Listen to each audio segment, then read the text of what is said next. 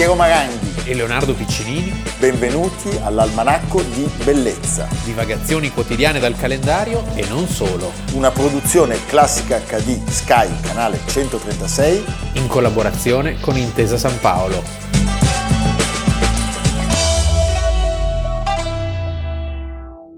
Almanacco di Bellezza, primo novembre, Leonardo Piccinini. Piero Maranghi. Tanti auguri oggi a Giorgio, Sì. grande Giorgio, Beh, Giorgio. pescatore, fiorentino, tifoso. Secchione.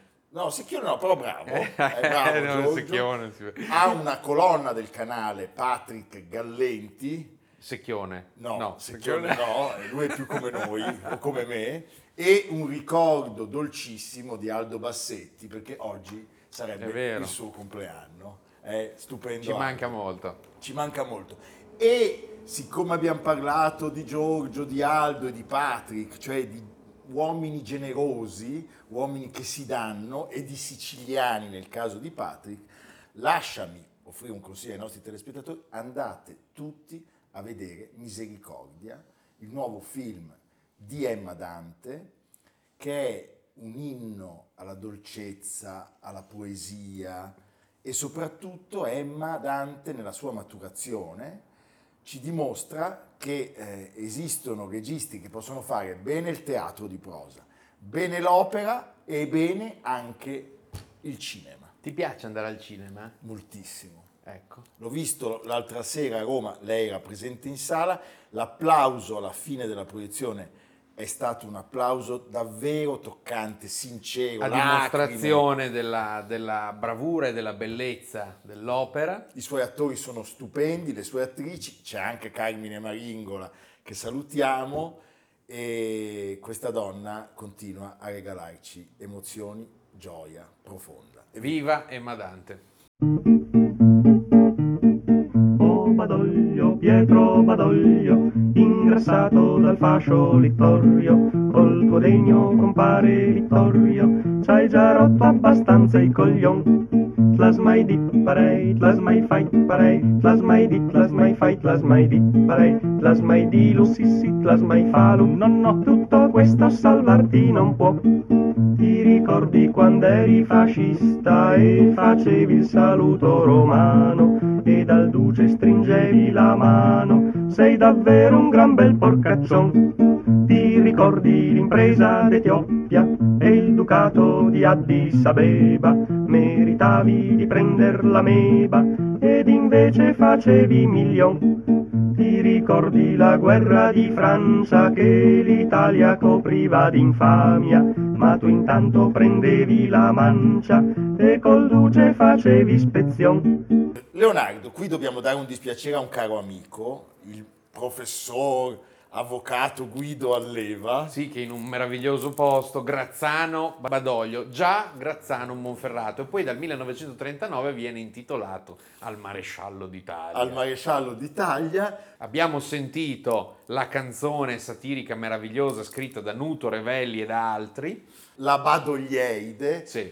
Allora, indubbiamente è una delle figure più complesse, più divisive, Sì. o forse non più divisive perché in realtà... Controverso. Sì, molto. Io avrei una definizione che gli si attaglia perfettamente, opportunista. Sì, Il re degli opportunisti. molto opportunista. Perché è stato un uomo prudente, molto prudente. Sappiamo che ad esempio con Mussolini si sostanzialmente detestavano reciprocamente, ma lui in pubblico non ha mai detto niente contro Mussolini, ha avuto sempre solo delle cariche, delle Beh, non decorazioni. è che potessi dire qualcosa però in quegli anni su Mussolini. Però c'erano generali Sì, che si certo. permettevano di più. Lui No, invece certo. a bassa voce sappiamo che criticava Mussolini e poi però nelle situazioni drammatiche eseguiva, era un fedele esecutore. Anche perché da Mussolini lui ha ricevuto anche molta gloria. Certo. E eh, noi ne parliamo oggi perché lui si spegne il primo novembre, giorno di tutti i santi del 1956, era nato a Grazzano, solo Grazzano e poi Grazzano Badoglio, Sì. il 28 settembre del 1871, quindi Presa Roma, arriva Badoglio. Marchese del Sabotino e duca di Addis Di Abeba. Addis Abeba, tutte cose che lui aveva conquistato. eh, Beh, il Sabotino, devo dire, È stata una sua è impresa. rimasto nel- nella storia militare perché fu un'impresa veramente coraggiosa e anche innovativa come tecnica di combattimento. Su Addis Abeba invece ci sono eh, molte- molti dati negativi perché l'Etiopia fu conquistata, e ormai è una certezza, grazie all'uso dei gas, Dei grazie gas. all'uso delle armi chimiche. E non solo Graziani li usava, ecco, No. ricordiamo. eh. Ascoltami Leonardo, eh, la madre Antonia Pittarelli e il, e- il padre Mario, il cognome originale era Badolo. Badolo. Baduolo era un'antica famiglia di notai, preti, proprietari terrieri. Non rivoluzionari. No, anche se tu hai parlato di opportunismo e sono d'accordissimo, Certo. però era anche un coraggioso lui, questo non si può negare. Sì. Hai parlato di Sabotino, insomma. Sì, lui- certo, certo. E eh, quest'uomo eh, è destinato al ginnasio Vittorio Alfieri di Asti.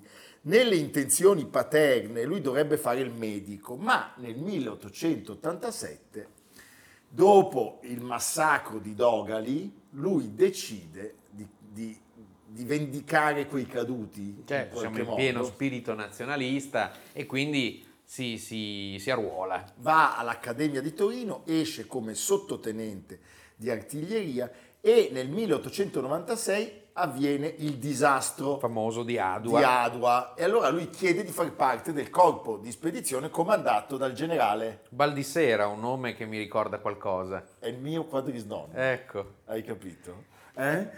Per far carriera torna in Italia alla prestigiosa scuola di guerra dove conosce e sposa Sofia Valania. e si entra nello Stato Maggiore dell'Esercito che allo scoppio della guerra italo-turca nel 1911 lo spedisce in Libia dove lui evidentemente capace Certo. assume il ruolo di capo di Stato Maggiore del corpo di spedizione e prende i gradi di maggiore, viene promosso con tanto di medaglia di bronzo al valore. E poi, e poi c'è la, la prima guerra mondiale che è luci e ombra. Certo, la prima guerra mondiale lo vede intanto in un continuo scatto di carriera, perché lui arriva eh, a conquistare, siamo nell'agosto del 1916, il Monte Sabotino. Dov'è il Sabotino, È Piero? sopra dove ci sono i vini che ci piacciono molto, sopra Gorizia. Ecco, non esiste città d'Italia in cui non ci sia un viale Sabotino, un Certo. Monte Sabotino, Eh. è una delle grandi glorie.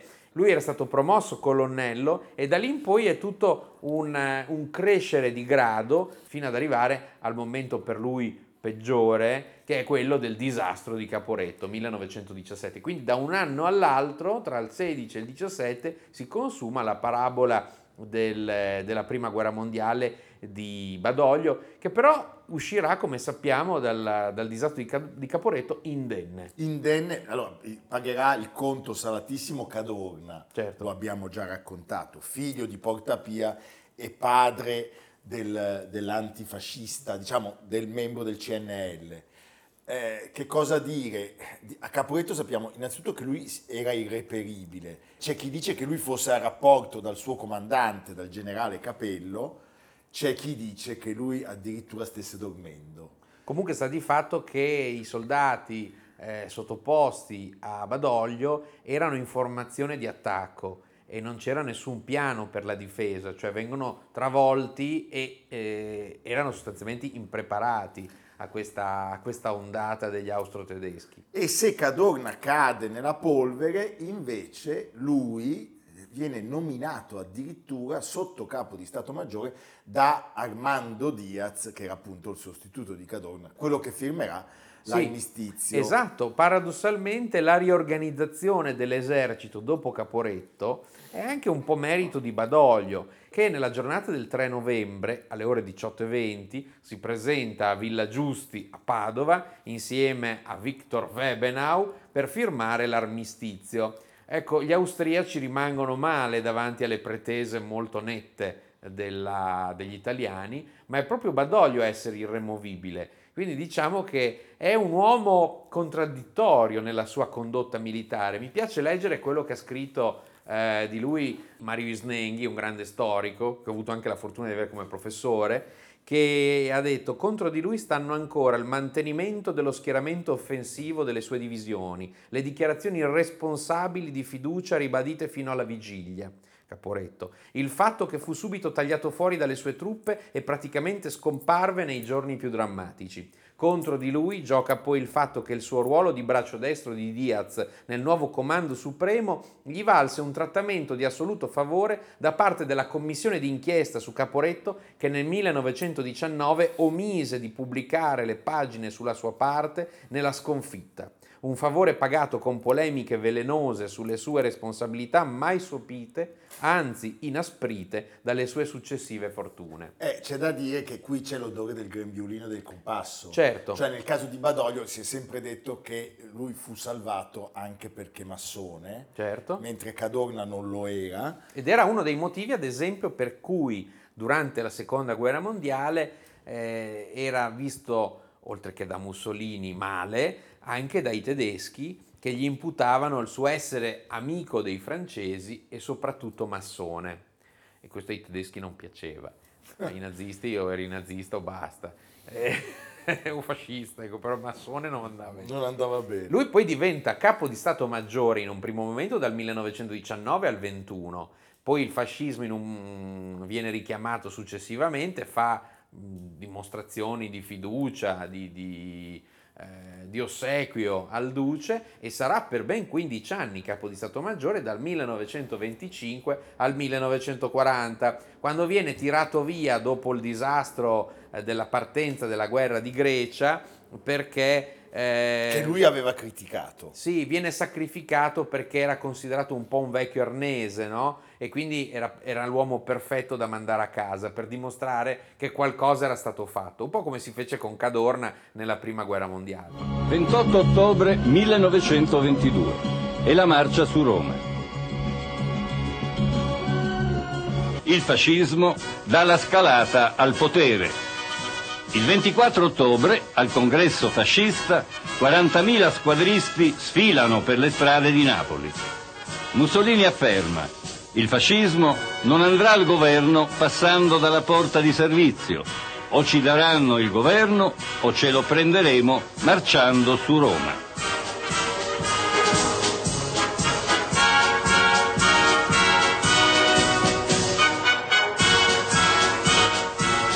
Mussolini arriva a Roma in vagone letto, chiamato dal re con un telegramma. Il neodittatore ha solo 39 anni. Balbo, il più giovane dei quadrumviri, ne ha solo 26. Da Piazza del Popolo, Mussolini e i quadrumviri percorrono via del Corso fino a Piazza Venezia per la tappa d'obbligo all'altare della patria. Poi il duce in cilindro raggiunge a piedi il Quirinale. Vittorio Emanuele III, il piccolo re scorbutico e complessato, lo accoglie come un salvatore della patria. Mussolini appronta la frase di circostanza. Maestà, vi porto l'Italia di Vittorio Veneto. Resterà al governo per 21 anni.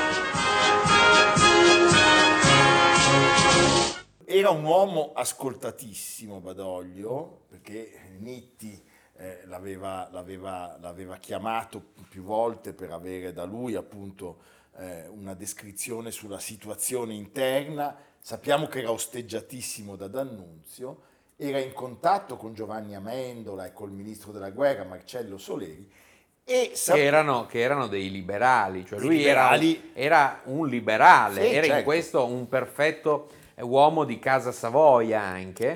E, e, sappiamo che Facta lo chiama chiedendogli eh, quale possa essere la posizione dell'esercito di fronte alla minaccia della marcia su Roma. La risposta di Badoglio è una, una risposta molto, molto netta. Lui dice con 10 o 12 arresti, magari cominciando da Mussolini, non ci saranno problemi. Lì sappiamo che poi è il re Sciaboletta. Aveva ragione Badoglio. Aveva ragione Badoglio. Sì. Sciaboletta che No, lui diciamo che durante il periodo del fascismo avrà un atteggiamento appunto opportunista, evasivo, eh, recalcitrante a prendere delle posizioni nette. Io lo eh, associerei, anche se l'altro svetta rispetto a lui, a Talleyrand. Beh Eh sì, proprio Sì, svetta, svetta, però se ci pensi, no? Questa, Sì, sì, questa questa ambiguità, questa eh. ambiguità. Tant'è che quando Mussolini sarà al potere, lui pensa bene di andare in Brasile a fare l'ambasciatore. E poi però è proprio qualcosa che induce Mussolini a richiamarlo. È il compasso. È il compasso. Non d'oro. Eh, lo mandano in Libia dove riesce a pacificare con metodi durissimi le rivolte. E Poi era assatanato di soldi e di cariche. e di cariche. collare dell'annunziata, certo, eh, le nomine appunto, le cariche nobiliari. E c'è il famoso annuncio dove appunto Mussolini dice che qualcuno telegrafa. Italiani e amici dell'Italia, al di là dei monti e al di là dei mari, ascoltate, il maresciallo Badoglio telegrafa. Oggi, 5 maggio, alle ore 16, alla testa delle truppe vittoriose sono entrato in Addis Abeba.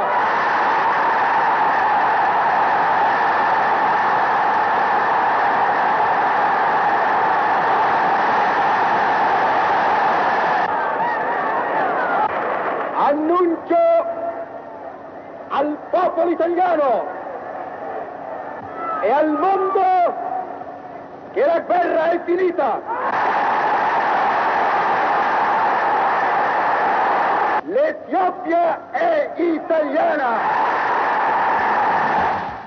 Viene accolto dopo questa impresa con tutti gli onori, il fenomeno Badoglio viene sfruttato dal fascismo, ci sono appunto anche le, le- le cariche di rappresentanza, Consiglio nazionale delle ricerche. Sì, anche perché diciamo era stato fatto maresciallo d'Italia nel 26, quindi la sua posizione nella prima guerra mondiale eh, era stata, ehm, era stata camuffata, no? Sua- le sue mancanze erano state camuffate e lui e quindi in questo senso ci vedeva una continuità fa- a cui il fascismo teneva molto tra il successo nella prima guerra mondiale, perché ricordiamoci il peso che il Certo. fascismo ha dato nella vittoria della prima guerra mondiale con cimiteri, eh, musei del risorgimento, eccetera. E quindi c'era questa linea di contatto tra le antiche glorie e si sperava, si sperava, Si sperava, le nuove va, glorie. va. E tra le altre cose per cui sarà criticato moltissimo, pare che lui abbia preso il trono del Negus e l'abbia fatto diventare la cuccia del suo barboncino. Sì, In questo mi viene in mente invece Nobile, sì. la cagnetta. Ma sì, ma lì secondo me è anche una questione di modestia, cioè un uomo modesto in certe situazioni. Nell'armistizio è un uomo di una modestia imbarazzante. Quel Imbarazzante. comunicato da qualunque parte provengano no? gli attacchi è proprio... No, no, lì basta pensare al datore di lavoro. eh, la tragedia è quando nelle, nelle svolte della storia uomini inadatti si presentano da- davanti al conto. Prima di quel momento drammatico dell'8 settembre, lui subisce l'attacco di Farinacci proprio per la questione greca di cui hai parlato e poi, e poi viene sostituito da Ugo Cavallero che polemicamente avrebbe dichiarato come a Caporetto devo di nuovo io rimediare ai disastri di Badoglio. Lui sparisce e poi esce dall'oblio, ahimè, il 25 luglio eh, con il proclama alla nazione e le tre parole la guerra continua e poi con tutti gli episodi terribili dell'8 settembre che abbiamo raccontato. Attenzione, attenzione. Sua Maestà il Re e Imperatore ha accettato le dimissioni dalla carica di capo del governo, primo ministro e segretario di Stato presentate da Sua Eccellenza il Cavaliere Benito Mussolini e ha nominato capo del governo, primo ministro e segretario di Stato Sua Eccellenza il Cavaliere Maresciallo d'Italia Pietro Badoglio. Senti, la trattativa con gli americani è... eh, Fa perdere la pazienza anche agli americani. a un certo punto Eisenhower dice, ah oh, Lì, è, è molta, lì la responsabilità, devo dire, è quasi totalmente sua, più che del re. Questo tentennamento lo si imputa di solito proprio a Badoglio, il quale pensava di poter gestire ancora la guerra in una situazione eh, di pari grado. Non si era reso conto che lì doveva lasciar fare agli americani da subito. Basta. Eh. Invece questo tentennamento, come sappiamo, produrrà dei danni gravissimi perché dà il tempo ai tedeschi di scatenare l'operazione e di scendere in Italia.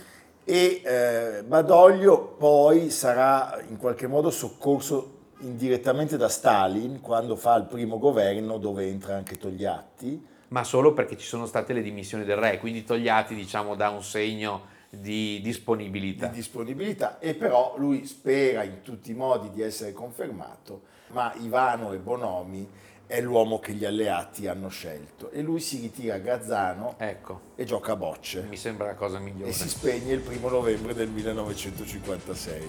Eh, sic transit gloria mundi. Un ultimo contributo.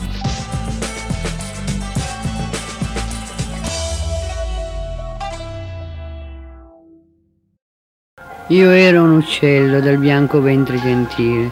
Qualcuno mi ha tagliato la gola per riderci sopra, non so. Io ero un albatro grande e volteggiavo sui mari. Qualcuno ha fermato il mio viaggio senza nessuna carità di suono, ma anche distesa per terra. Io canto per te le mie canzoni d'amore. O morte che tutti credono ributtante e infelice, tu sei una vergine leggiadra che mi scioglierà da questo letame, la donna che consegnerà il mio calvario al Signore.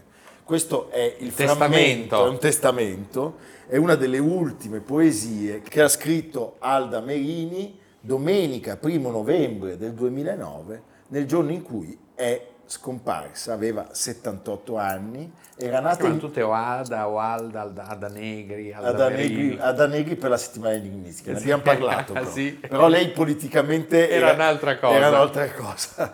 Lei è scomparsa a 78 anni, era nata qua, in Viale Papignano, Sì, è una storia interessante la sua nascita perché il padre era di nobile famiglia comasca, era stato diseredato dal nonno per aver sposato una contadina. Dai, Pensa che cose d'altri tempi. e eh, lei diceva il 21 a primavera 21 marzo. 21 marzo del 1931, è stata certamente tra le più grandi poetesse italiane del secolo scorso e eh, la sua infanzia, lo sappiamo, è segnata da un rapporto assolutamente bipolare con i genitori, cioè c'è una mamma austera e rigida e un padre che invece le regala dei libri, è un- uomo amorevole e colto.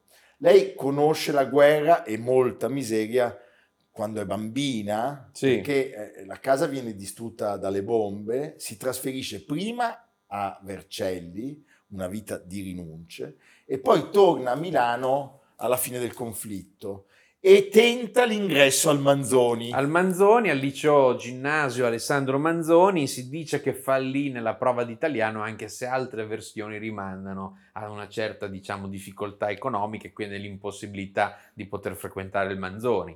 La madre non voleva farla studiare, ma Alda Merini ebbe la fortuna di vivere un ambiente mh, proprio da vicino che era frequentato dalle più belle intelligenze del tempo, perché c'era via del Torchio. In via del Torchio 46 c'era la casa di Giacinto Spagnoletti, che sarà il suo primo mentore e sarà un riferimento per tutta la vita, dove si incontrano delle personalità stupende, Giorgio Manganelli, Maria Corti, grande amica, figura importantissima per la sua vita, Luciano Erba, Davide Maria Turoldo e lei si forma in quell'ambiente e a soli 15 anni esordisce come autrice, proprio è Spagnoletti che la spinge Certo.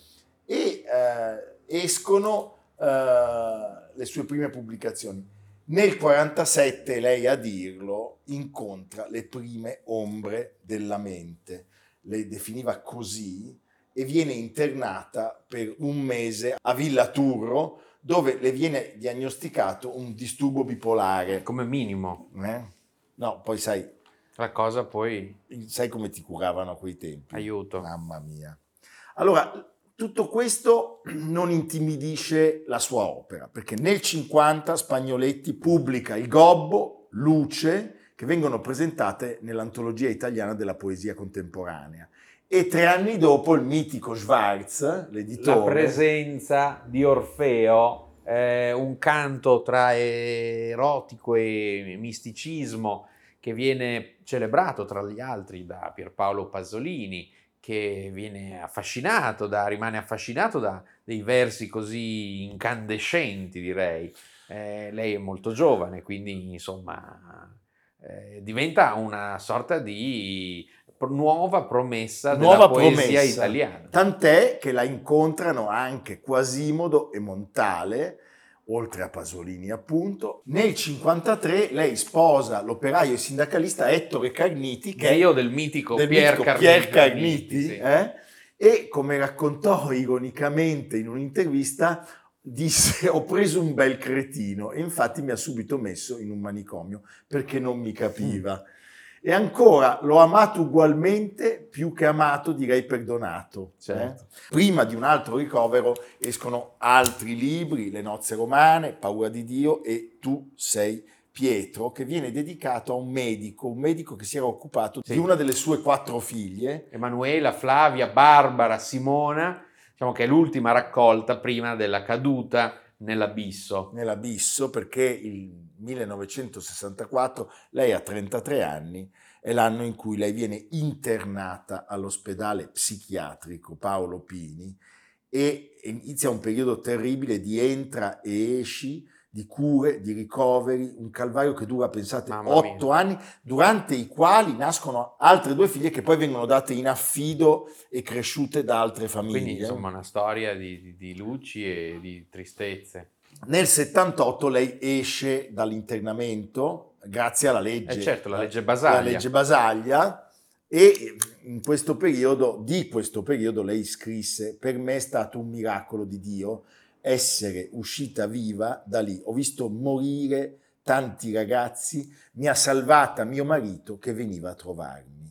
Ecco, nonostante questo inferno dei manicomi, Alda Merini eh, riesce a continuare a, a, pensare alla poesia. Che rifiorisce. Sì, nel 1979 c'è uno dei suoi testi più intensi sulla sconvolgente esperienza dell'ospedale psichiatrico e eh, Maria Corti l'ha definito il suo capolavoro La Terra Santa che nel 1993 vincerà il premio Montale. È un libro in cui il manicomio di Milano viene come in qualche modo trasfigurato in una sorta di Terra Santa Gerico, le mura di Gerico, Bibbia, misticismo, è la sua linea questa. Eh. Beh, che forza.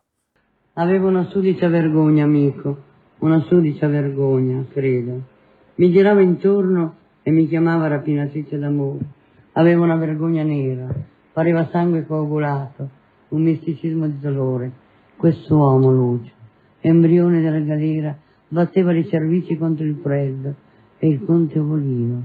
Credimi, Dalla, nessuno ha creduto al mio folle disegno di sbranargli la bocca. Questa è una poesia che Alda Merini ha dedicato a Dalla. Io ti devo dare un bacio. 1983 lei è rimasta vedova, incontra e sposa uno dei suoi, come li chiamava, dolcissimi amanti, Michele Pieri, l'aveva conosciuto tramite Spagnoletti ancora una volta. È poeta anche lui, ha 30 anni più di lei. Ha 30 anni più di lei e dai Navigli di Milano si va a Taranto, dove pensate resterà 4 anni.